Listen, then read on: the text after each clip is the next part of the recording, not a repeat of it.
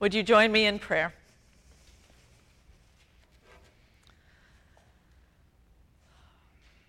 Open our hearts, our minds, our spirits, our lives, our hands, our feet, the whole of who we are, to the responsiveness of your love. In Jesus' name we pray. Amen. Please be seated.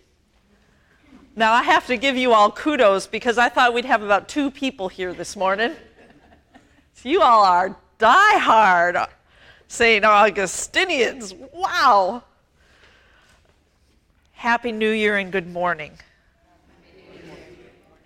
Now, here's the pop quiz. Are you ready? no. Do you know what day it is in the feast in the feast calendar of the church? What is today? Do you know?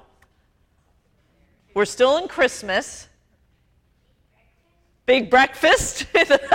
I love it. I love it. Um, Epiphany's next Sunday.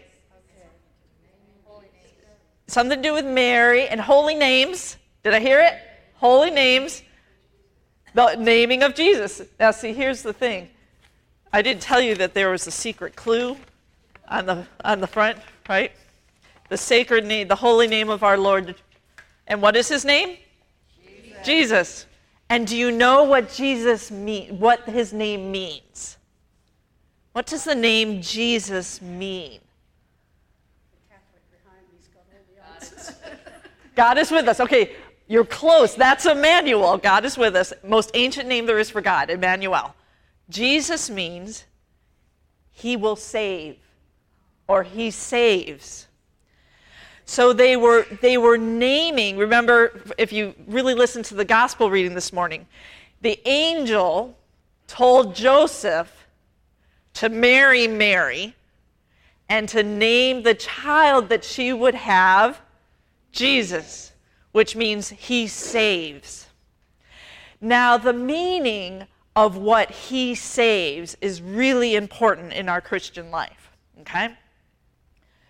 Because the root of it comes from the same word as salve or, or healthiness, salus, and it means healing.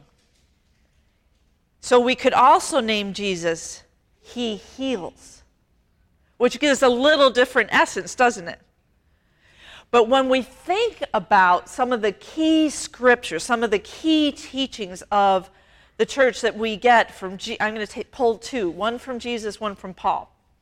The first from Jesus is the start of his ministry. And over the course of my last year with you here, we've talked about the scripture a lot. So by now you might be able to recite it with me. So just jump on in if you still remember it.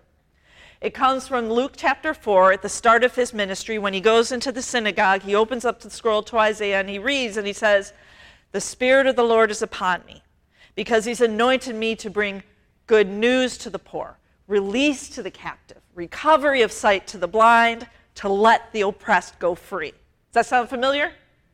I'm going to say it again. You can say it with me. The Spirit of the Lord is upon me because He's anointed me to bring good news to the poor, release to the captive, recovery of sight to the blind, to let the oppressed go free. In other words, to bring healing to us, to our neighbors, to our communities, to those people and places where there is oppression or bondage. That's what Jesus is doing. Now, in order to do this work, though, Jesus knows that we have a little something sometimes going on in our heads that we need to be freed of. Okay? Have you ever been in the situation where you actually have no idea what is going on right in front of you because you got your mind racing a thousand miles a second? Is that familiar? And sometimes what's racing is fear. You know what I'm talking about? Sometimes you got this monkey brain just with a thousand details, but sometimes there's a persistent fear that just runs over and over again in our brains, and it's that fear that can be much more determinative for what we do in our lives than anything else. Does this resonate for anybody? Yeah, Yeah, okay? You know what I'm talking about? That fear can take over. Two of the things that Jesus talks about the most in terms of his teaching is he says, care for the poor, the widowed, the orphaned. And the other, what's the other thing he talks about the most? Care for the poor, the widowed, the orphans, and then also, what? And children, okay? And then he says, do not be afraid. Because our fears get in our way all the time, don't they? And I think that's a pretty, that's not just, it's not just me, is it? Okay. So it's something that, that many of us probably experience. So when we hear, the Spirit of the Lord is upon me because He's anointed me to bring good news to the poor, release to the captive. Fear can captivate us and trap us, yes? Release to the captive, recovery of sight to the blind. Sometimes we're blind to what's actually going on in front of us because we're so caught up in fear, right? And to let the oppressed go free. Fear oppresses us, binds us, traps us, right? So if we take that and we take, where did I put it? There we go.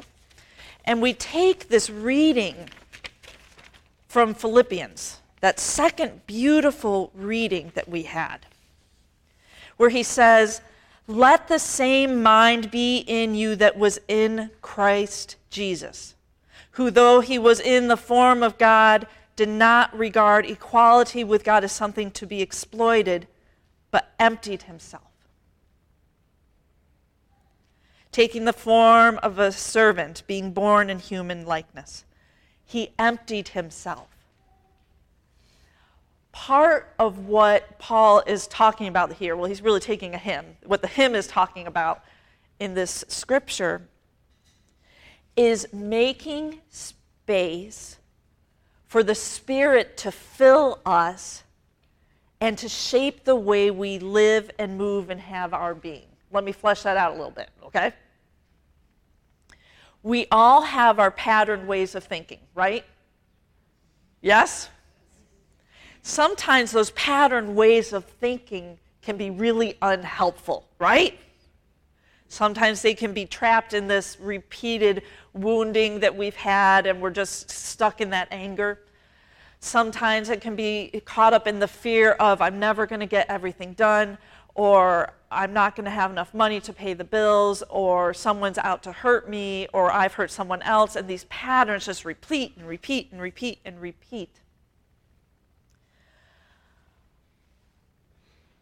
Part of what Jesus is offering us is from is a freedom from those patterns that would bind so that we can be present to the truth of the Spirit of love right here with us right now, whatever it is we're going through.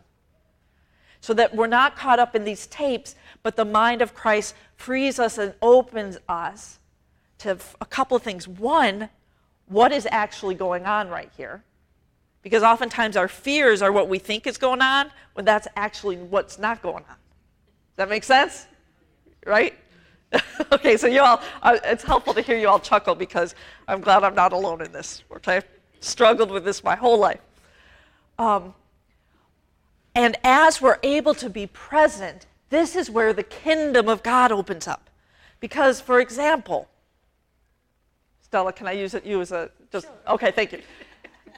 If, for example, if if I'm so caught up in what I'm afraid of, I can't notice that my friend Stella may be going through a really difficult time and needs the presence of another person with her. Does that make sense? So I can't do the work of Christ of being present and loving because I'm so trapped in my own fears. And this isn't a judgment thing.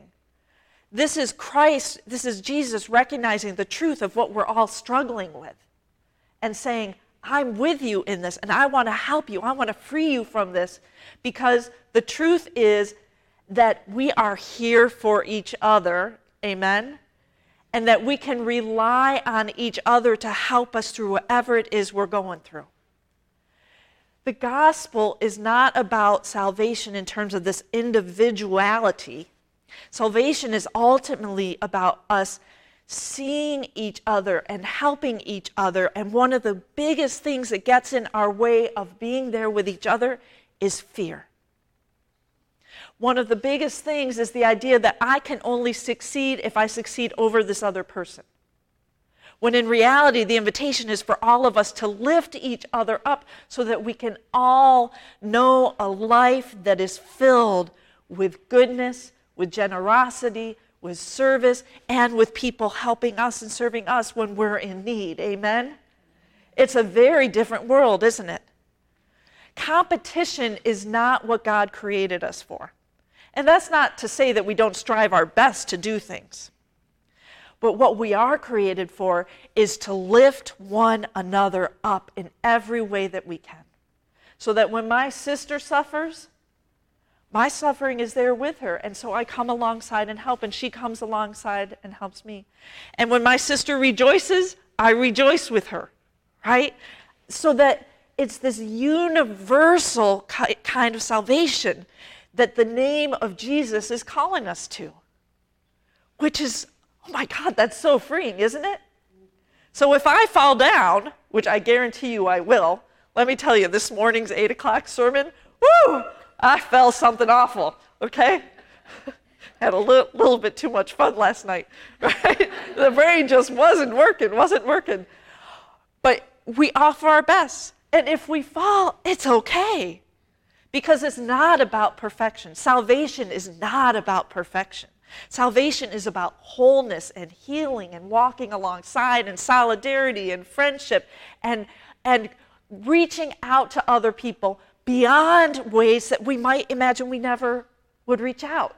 Just like Jesus, the mind of Jesus, he would pause, he would notice people that were perhaps society telling him, don't notice them he would notice them and he would reach out to them and help them. That's the whole story of the gospel, isn't it? And that's the invitation to which we are called and invited to notice and to listen deeply. Obedare, obedience, the Latin for obedience, means to listen deeply, to listen deeply to the Spirit and what the Spirit's calling you, not what competition's calling you to, not what an exclusionary culture is calling you to, but to a, a culture seeped and steeped and filled with love that reaches out again and again, and that we are reached out to through again and again. Because think about it those times when you've reached out to people and helped them. Wow, it touches your heart, doesn't it? And when other people have reached out to you, it touches your heart, doesn't it? And if we keep doing that work, that is the work of the gospel. And it is going to bring us into these new places in life perhaps we never even dreamed. So full, so rich, not without challenge, but even the challenge finds its joy. Amen?